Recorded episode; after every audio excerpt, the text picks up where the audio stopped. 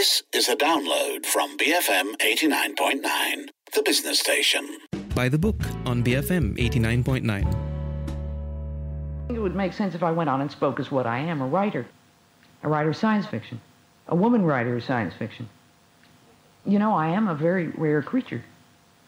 My species was at first believed to be mythological, like the tribble and the unicorn. The, the Earthsea books as feminist literature are a total, complete bust from my own archetypes and from my own cultural upbringing. I couldn't go down deep and come up with a woman wizard. Maybe I'll learn to eventually, but when I wrote those, I couldn't do it.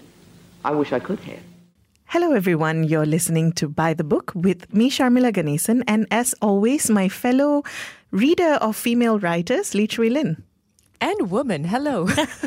I, yes, I, I, thought I'd go with that, and then I thought it was a bit derpy. I pulled back, but okay, we're there for it. Um, so this show is in conjunction with International Women's Day, which takes place every year on the eighth of March. So we thought we'd dedicate today's discussion to the notion of reading more female writers, um, and for that we are joined by uh, Zedeck Siew, who is himself a writer uh, as well as an avid reader. Zedeck, thanks for joining us today. Uh, hi, thanks for having me. I'm also I'm also male, so yes. So that now we've established. um, I thought the good, the best place to start would actually be a question I found my I found myself asking, which was when did you first, or when did when did each of us first realize the gender of the writer that we were reading, or when did that become a thing? Because um, weirdly enough, I think it took me quite a while. And in fact, a lot of the writers I used to read as a as a child, uh, Enid Blyton, for instance, or L.M. Montgomery, I didn't even realize they were women um, until a little bit later. Um, and so I think the issue of reading a particular gender was a non issue until much later for me personally. Yeah, uh, I definitely hear you on that front. I was thinking about this uh, in the context of two things, right? When I became aware of the gender of the writers I was reading, but also aware of when I was reading books with girls uh, as main characters and, and things like that because I think that's quite distinct, right? You can have, I'm thinking of something like Alice in Wonderland, you can have um, a central female character that is not written by a woman. Mm-hmm. And, you know, it, it, it takes a while for those kinds of things to creep up on you. I think um, it didn't used to it's not something that I consciously thought about, I think, until I was well into my teens, most likely. Um, and that's partly because I think when you're a kid, or if you grew up a child who's also a voracious reader, you end up just wanting to get your little paws on anything that you can get. And you're not necessarily being discerning about, oh, okay, this person is, you know, XYZ, or I've read this person before. So it took me quite a while. Like, I'm trying to see whether my experience gels with that because I I mean, I, I also want to say that it didn't really matter, or I wasn't, I just wasn't really aware. But I'm also questioning myself because I definitely know that at some point in my life, I don't know when I became aware of this, that I was. I think you just grow up with it as a sort of background radiation, where it's like, oh, you know, like uh, this bus- this book was written by a woman, not so interesting the story, you know, mm. um, and that's a kind of prejudice that I think I definitely because I grew up loving Ursula Le Guin. But besides uh, the sort of Enid Blyton's, uh, when I first became conscious of reading, it was Tolkien and, and Le Guin. But I think she stood out because it was in the way of like, oh, she was an exception. She was so good that it didn't matter. But I think that there there is a built-in. It comes from just growing up in patriarchy, where Actually, I wanted to add on to that because the whole notion of uh, interesting was one that I was thinking about a lot and how mm. um, it felt as if a lot of the more adventure or plot driven kinds of stories that I read growing up, which I think will be the ones that you most naturally gravitate to when you first start reading, right? You want to know what's going to happen, how is this going to end? Um, and, and, that's really the main driver for you. I think a lot of the other stuff like uh, language or a love of words, you know, comes along the way, but you start with the story. And so I was thinking about exactly that earlier that for the longest time, I thought that stories written by women were not as interesting or not as plot driven or not as action driven. And, and that's, you know, kind of nuts if you think about it. It's not really mm. anything that comes from anywhere. And yet, it's very much a perception. And, and I think a little bit of it maybe comes also from when we're introduced to the classics. And uh-huh. if we yeah. compare and contrast, say, your Austens and your Brontes and women sitting around having conversation, stitching, compared to the men who got to ride horses and go hunting. And, you know, mm. just that kind of division really sets you up from the beginning. Mm. I, and there's also the thing about, I, I do, I, I think, I, I think there is a, like what is interesting and what is action uh, because these books like the jane austen novels are not plot like and are not action like but there's a particular we i think growing up definitely it's a it's a particular kind of action that's coded as interesting versus other sort of actions which are discounted. I think the other thing of course is that women's stories are almost inevitably about the things women are often not allowed to do. So the lack of action is actually because the women in those stories were not allowed to do the kinds of things men mm. could do, right? Um. And so even though it may not be about that, it is also about that. It's it's almost defined by the lack. Um, and for a person growing up, of course, you would rather read about the guy who's you know venturing out into the Amazon or whatever. And even when I think about the female characters or the books written by women that I um, glommed onto and, and sort of held up, um, it was always the women who didn't hew to that expected life. So uh, Anne of Green Gables or Jo from Little Women. Um, and these are all stories of women who railed against that expected uh, life that a woman was allowed to lead. So it is I, re- I realize that actually when we make these these distinctions between women may not write action driven stories, I think partly it's because for a very long time women were often not allowed to even consider that they could this they could um, live those lives. And when they wanted to write about those lives it becomes almost defined by the struggle to live that life as much as it is about the adventure itself. So I don't know if we necessarily want to go there this early, but the other thing I was thinking about was genre. Um, and it's related to this, right? And especially because you bring up Jo and Jo wanting to be a writer and what kind of book Jo wanted to write. And I think that uh, as a reader, when I was younger, aside from thinking about female driven or female written books as being duller, right? Not necessarily as as action packed. The other thing I thought of was that they were simply all romances, and and that's also unfair in the sense that not all romances are made equal. They're not all bodice rippers, and you know, uh, it's it's not all the same. And yet, because of that, and because I was a um, young girl, young woman wanting to read and wanting to read seriously, sometimes I found myself shying away from romance as an entire genre um, or from quote unquote chick lit as an entire genre. And and that I don't think is necessarily fair or even um, even a particularly educated point of view. It's just something that comes about because, again, of whose names you see on the book covers in which part of the bookstores and, you know, who gets to populate what. You write genres, Edek, and, and I know you mentioned Ursula K. Le Guin already, um, and you read a lot of it also. Was there a point at which you actually saw this kind of divide? So the, there is a very, actually, Le Guin is kind of emblematic of this for me because when I was when I was a teenager, like an early like a preteen, basically, I I, I read Earthsea, and Earthsea is I mean it, it is an adventure story. Uh, it is very Tao. It is very Taoist and non-standard adventure story because the the people in power in those books are the greatest source of um, the greatest thing that they can do is not exercise power.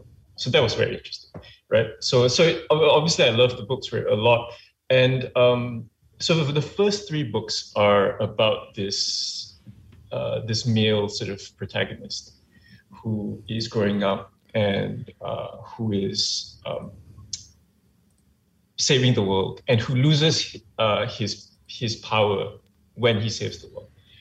So okay, that's fine and all like rip roaring, like ooh, so like intense. and then there's the fourth book. The fourth book is a is a deliberate pivot, um, which Le Guin wrote quite a while after the first three, and and kind of in conversation with the, the the stories that women can be part of and can tell, and what happens after power. So the fourth book is kind of is told from the perspective of a of a female character, and deals with the main protagonist of the three books losing living with losing power and her having to take care of this basically this guy who who has lost his ability to be to exercise patriarchal uh, privilege. When I was a preteen, I thought that this was really boring. Like nothing happens in this book. It's just about a woman in a village taking care of a, a guy who doesn't do anything except complain at that point in our, in my life at least i wasn't able to relate to you know there's struggles and then there's struggles. And i think like these things especially the sort of gender roles and like uh, what stories are, are valued over other stories why do we why do we love the king more than the queen or, or even the, the sort of uh, farm wife when their stories are equally as as as interesting and also realer, uh, as eventful, as as important, right? To keep the house when the people going off on their adventure. I I only started loving it in my late twenties, and it is my favorite book of the whole series now, because it is about something that doesn't happen, because things are not allowed to happen because of what it is. Uh, and that not happening. Or those that small story is kind of the point of the entire series we're talking about uh, female writers, uh, books written by women, and that's because uh, it's International Women's Day on the 8th of March. So we thought we'd dedicate our show today uh, to the notion of reading more female writers.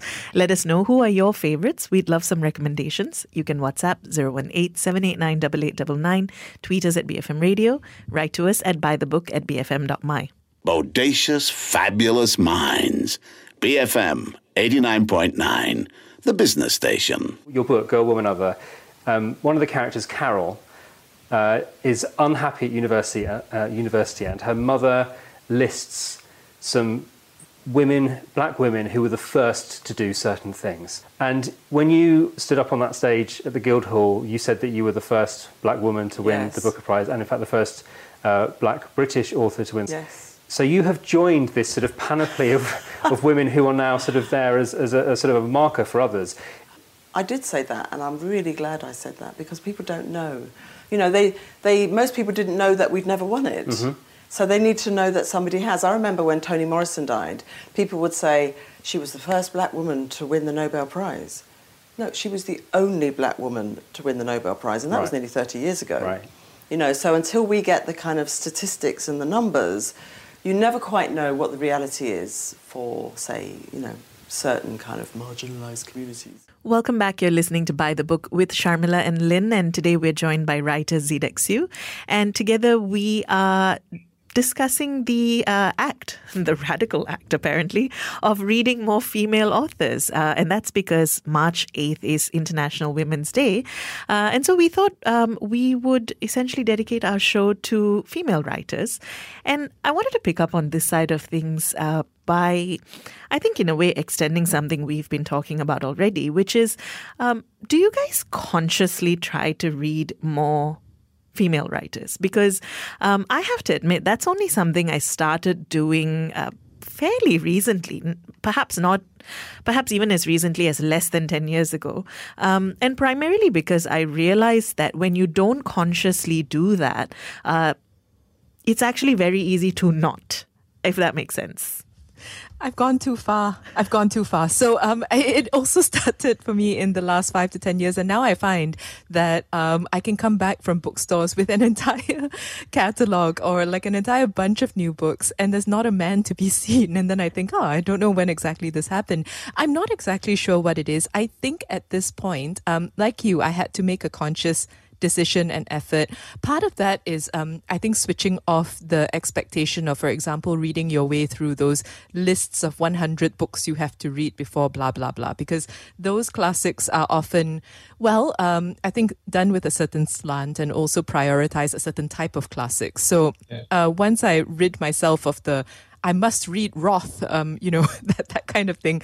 Um, I, I allowed myself to just kind of dive into others. And then I also found that it's a little bit of a a self perpetuating thing because if you read, for example, short story collections and then you think, oh, this writer is interesting and I see that she's written books, I want to go look at that.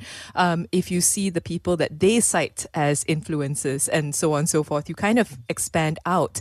And from there, I think it's now got to do with the kinds of themes and stories that I'm personally more invested in. Um, I and so what I find recently is that yeah, I'm I'm actually reading a lot of women, and I I'm really enjoying it.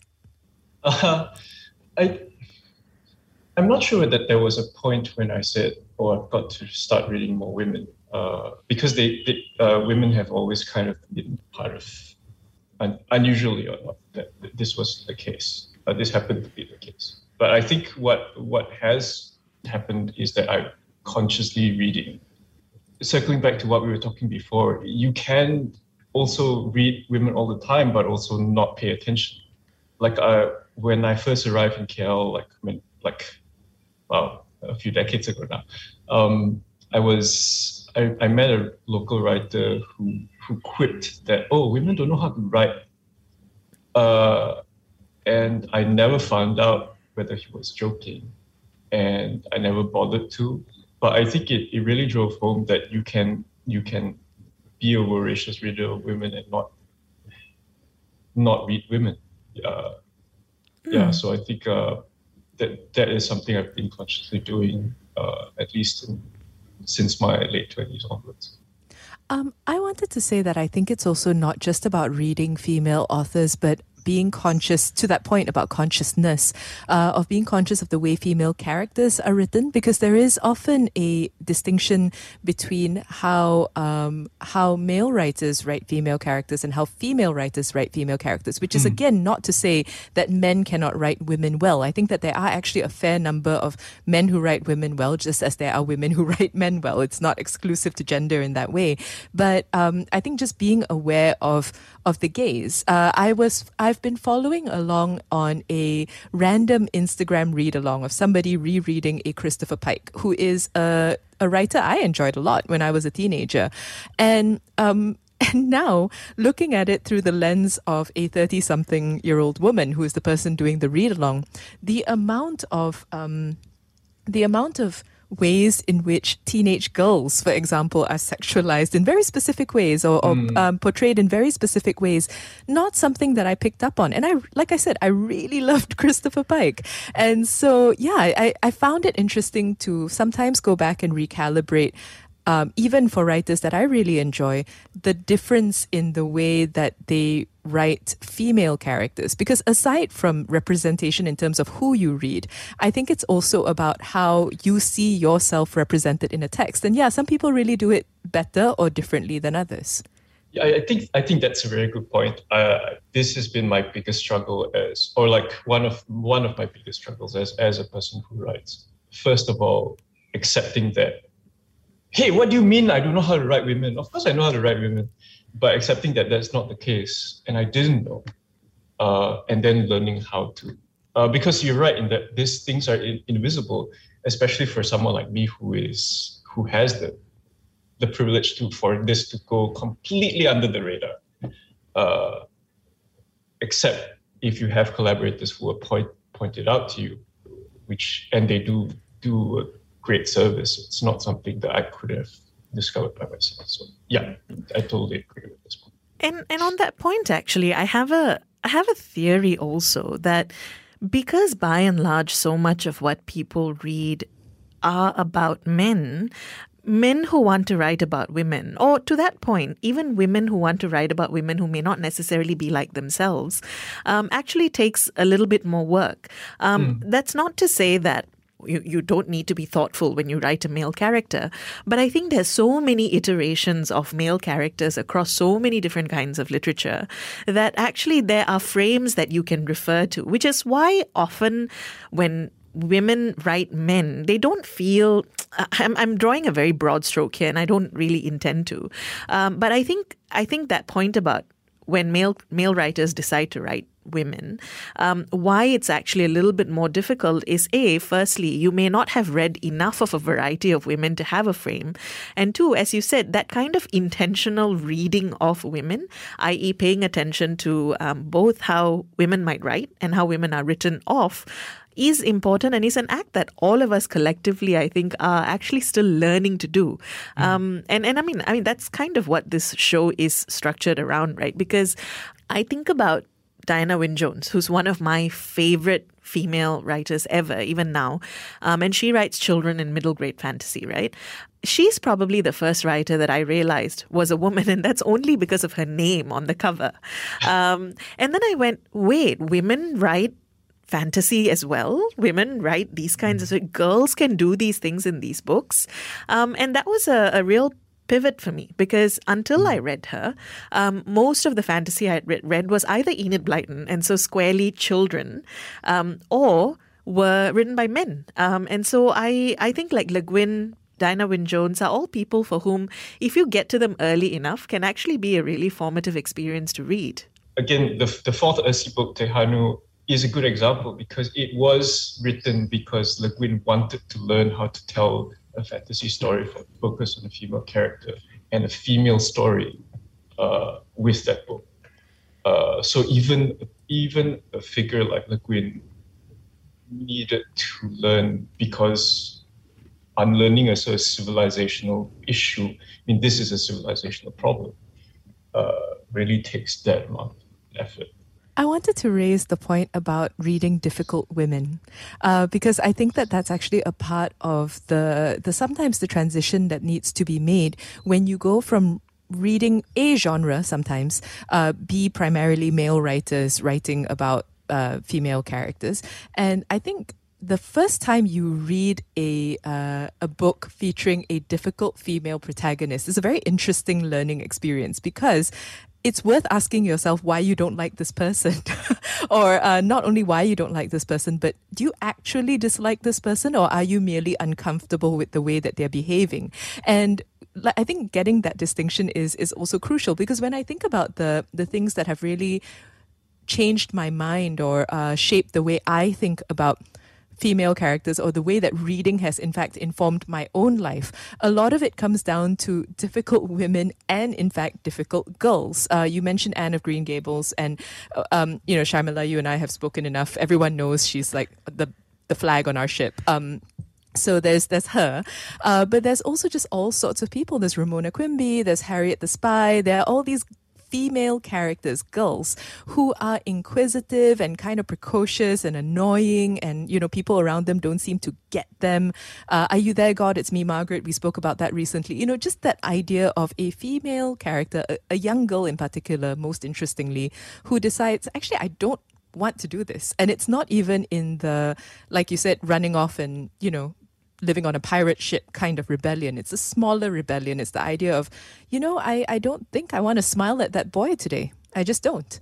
And reading that, I think, sets you up later in life for, say, your Margaret Atwoods and, you know, uh, that kind of thing. I, I do think that there is a direct through line from difficult girls in uh, childhood and adolescent reading all the way to complicated women in literary fiction. Oh, 100%. Um, I wanted to I wanted to just name check Naughtiest Girl in School and Darrell Darrell Rivers, both Enid Blyton, uh, you know, complicated girls. Um, but I, I, I do think, right, as you were talking, it got me thinking. Um, I loved those books, right? I also loved books about boys. Um, so there were books that centered boys that I had no issues reading as a child, and I took what I wanted or what related to me to from those stories. But it strikes me that I didn't know very many boys who would read these girl books, um, and and I've often wondered whether that's something that happens because the people in their lives generally tell them that these are girl books and so you shouldn't read them and they're not for you in a way that people tend not to tell girls because I don't think anyone ever told me, why are you reading Hardy Boys? They're for boys. Um, but I do think the opposite does happen to boys quite a bit. And then I'm going to put Zedeck on the spot by asking um, whether there was such a notion as a boys' book for you. I think this is the reason why this question is actually Reviews and Insider's Truth. It's because there was a notion of good books and bad books. You wouldn't read girl books because they were bad books. I think that's the that's just the, that's just the way we were. I, I was I, I absorbed things from my surroundings. So it's like it's it's not because the story wasn't necessarily for me. Is that the story is not a good story, which is a which is a tragedy. I wanted to wrap up the conversation uh, just with recommendations, really, of either authors or books um, written by women that we love and that we really want others to read. I've got really quick ones. So, like, when I've talked about too much already, but she she is relevant to like kind of in this current climate because she's got a series of stories set in a fictional Eastern European country called Orsinia, and her last story I love because of the title uh, unlocking the air when the regime falls. Uh, the other one is uh, uh, poet laureate Zurinah Hassan, who is a wonderful poet um, who writes very, very uh, subtly, but also very sharply about things like politics and like our, uh, our worshipping of the feudal uh, aristocracy and all that kind of things she's very lovely. Any any collection of hers is worth picking up. Um, there is a uh, there is an indigenous Canadian writer called uh, Cherie Dimaline. Uh, yeah, so I, I really love the Marrow Thieves uh, because um, it kind of is a stand sort of standard generic young adult sort of uh, fantasy narrative post-apocalyptic narrative. But then you realize that it is actually a, a essentially a true story, like residential schools were a real thing. So it kind of like has this tinge of like you realize that this story is heavier than you ever thought it would be. So I, I it's just really powerful travelogue. Um, and also an, another example where sort of reading, it's not just women that we need that, that we should read It's like indigenous writers. It's uh, people from other sort of identities being able to uh, read those read those stories. Uh, the last one is uh, Shivani Sivagurunathan, who is from my hometown. I mean, my the town where I live, uh, Dickson, who and she has a new novel out called Yalpanam, and it's kind of like about place so it's about Pakistan, but it's also about the imagination of home and Malaysia, which is which is always very something that we need to think about more. So yeah. We just we just interviewed Shivani Sivagurunathan. If you're interested to check out that, oh. um, I have a couple of quick recommendations on that on that um, on that point about reading more diverse books and you know women, but also women from different backgrounds. Um, Nnedi Okorafor is one of my favorite fantasy writers. She's Nigerian and she um, yeah she's essentially writes science fiction and fantasy uh, from a sort of very Afrofuturist lens, which I love. I also wanted to recommend a book that we've actually discussed on the show before, uh, Girl, Woman, Other by Bernardine Evaristo everything that Lin you mentioned earlier complicated women, difficult women, women that are not always easy to like, but so strongly about the stories of women. Um, a local writer Zen Cho that has come up on our show a lot. Um, if you haven't, if you haven't read a, a, Malaysian speculative fiction book or story, she I would highly recommend you can start with her. And Kuzhali Manickavel, who is a South Indian uh, writer of short stories. Um, mm. Just sort of weird, odd little stories that are just such a great read. Those are lovely. Uh, none of us have mentioned Chimamanda, so I'm just going to throw that in yes. there. That if you have not read Chimamanda and Ngozi Adichie, that you know this is now as good a time as any. Uh, but I I wanted to say on that note about reading uh, difficult topics or going in the deep end on the ideas of uh, femininity and of uh, the body and empathy. Some of the people that I've been finding really interesting, I've talked about her before, Carmen Maria Machado, who writes a lot of um, sort of almost magic realism tinged stories, but very much to do with the physical experience of being a woman uh, alongside the emotional side of it all. Um, I, have also been interested in Helen Oyeyemi for many of the same reasons. I think she covers a lot of that ground as well. I've mentioned Kamila Shamsie on the show. Um, and she's a writer that I've been enjoying a lot, um, and and also for that same reason of not necessarily just representing a uh, hyper, you know, Caucasian European kind of point of view. So uh, just that handful of authors. The other thing is, um, I think if you want to, if you're somebody who's recognizing that, hey, I haven't read a lot of women, um, you know, I, it's just not something that I've I've done. I would actually also say maybe a memoir is a good place to start. And for that reason, uh, I was thinking about The Glass Castle by Jeanette Walls, which was then made into not that great a film. If you watch the film and you didn't appreciate it, it's fine. Just ignore it, put it past, and then, you know, go back to the book, which was really beautifully written. Um, and I was also thinking about Mary Karr and her various biographies, whether it's uh, Liars Club or Cherry, because I think that there's no better way to you know get into the deep end of reading women writing about women than perhaps uh, than perhaps autobiographies. Actually, if we're talking about bio- uh, autobiographies, I just wanted to quickly jump in and say Nora Ephron, who's mm. uh, so much fun to read, so funny. Um, and that's it, really. We've been celebrating International Women's Day, which of course falls on the 8th of March, by dedicating our show to female writers. Zedeck, thanks so much for joining us for this. Thanks for having me. Let us know who are your favorite uh, female writers. What are some books that you'd like to recommend? You can WhatsApp 018 tweet us at BFM Radio, write to us at bythebook at bfm.my.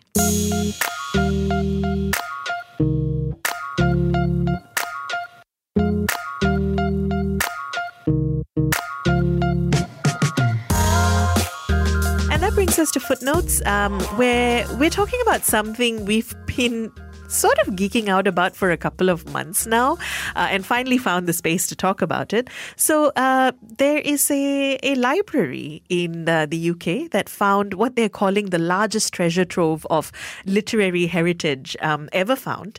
And it needed rescuing, and now the rescuing has happened. Yes, it's a it's a rather lovely story. So, in case you're wondering, it's the we're guessing here Honresfield Library.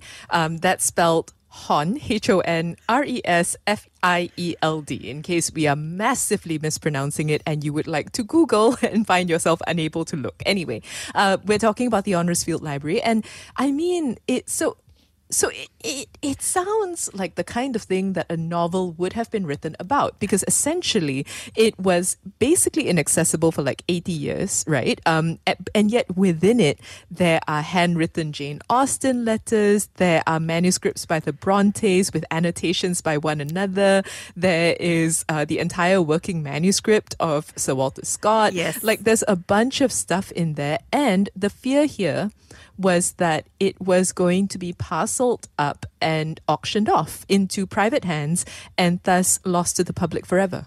So, when someone started a movement to essentially recover and rescue um, all of these things to be able to uh, have them for public view and for the general public to be able to access it. And so um, all these different people came together. So half of that amount um, came from Sir Leonard Blavatnik, who is the richest man in the UK. Um, and then the National Heritage Memorial Fund put in money.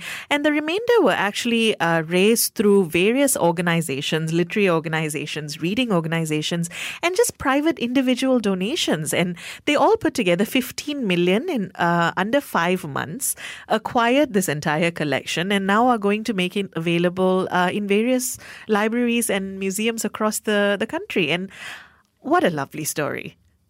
It is a lovely story. I do think, however, that there are a few things that you can take away from it depending on who you are and what you prioritize. Because to me, at least, the heart of this story is the importance of libraries and of sharing. Because, uh, the the okay in all the stories you can read about this private collectors are referred to with almost a kind of horror I know, I know. They sound like, people sitting in the dark with their grubby fingers le- reaching out to grab these manuscripts. Even Sotheby's, like who would be responsible for getting it into these people are like, yeah, you know, private collectors, am I right? And I'm thinking, well, that's who you deal with. But anyway, so yes, uh, private collectors are clearly referred to as the the villains of the piece, and I, I don't. I mean, I think that that's because of the idea that that art can be kept and tucked away if you have enough money, and that uh, it can be something you own when in fact it is part of the literary heritage of A, the world, and B, specifically the United Kingdom. Because a lot of this is uh, very UK based, right? It's a, it's a, it's a UK story, and the authors that we're talking about are all also from the country. And so, yeah, I think that for me at least, it's the beauty of libraries and of sharing things that should be in the public domain. That that is art that is part of the actual national intangible cultural heritage of a country.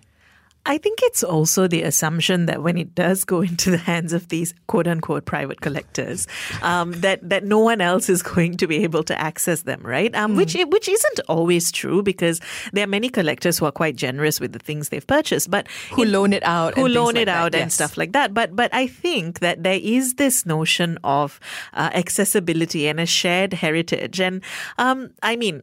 Look, I think museums should be free. I think art should be accessible to all. So clearly, I, I know where I fall in this argument. Um, I also know that it's not always practical to rely entirely on um, publicly funded institutions or um, you know of the like to to be able to fund these things so the fact that this happened through some combination of crowdfunding and and organizations coming together and a patron um, i mean I, I think there's something quite sweet about it I also think that it goes back to the to the idea of um, what we what we think these things are in the first place. What place what place do they hold in our collective imaginations, our idea of culture? Because um, I mean, I know what how special it is to be able to walk into a library and look at the first folio that Shakespeare wrote, for instance, um, and to know that that belongs to everyone, I think changes how you relate to it versus this belongs to someone who's incredibly rich who can keep it in their vault or villain's lair or whatever it is you imagine it is.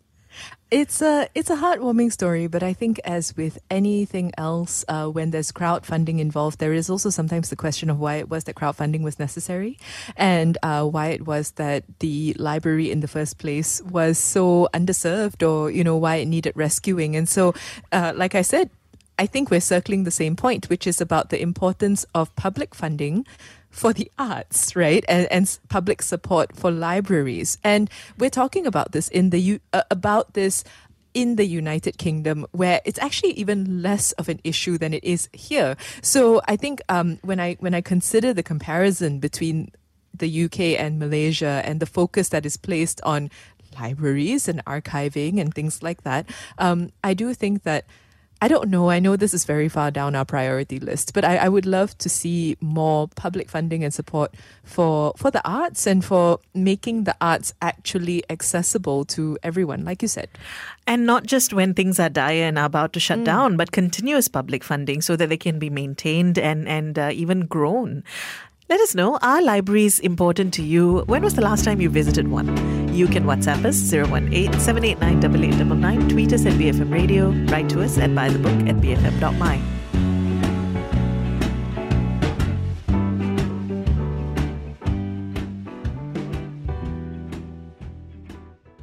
Thank you for listening to this podcast. To find more great interviews, go to bfm.my or find us on iTunes. BFM 89.9, the business station.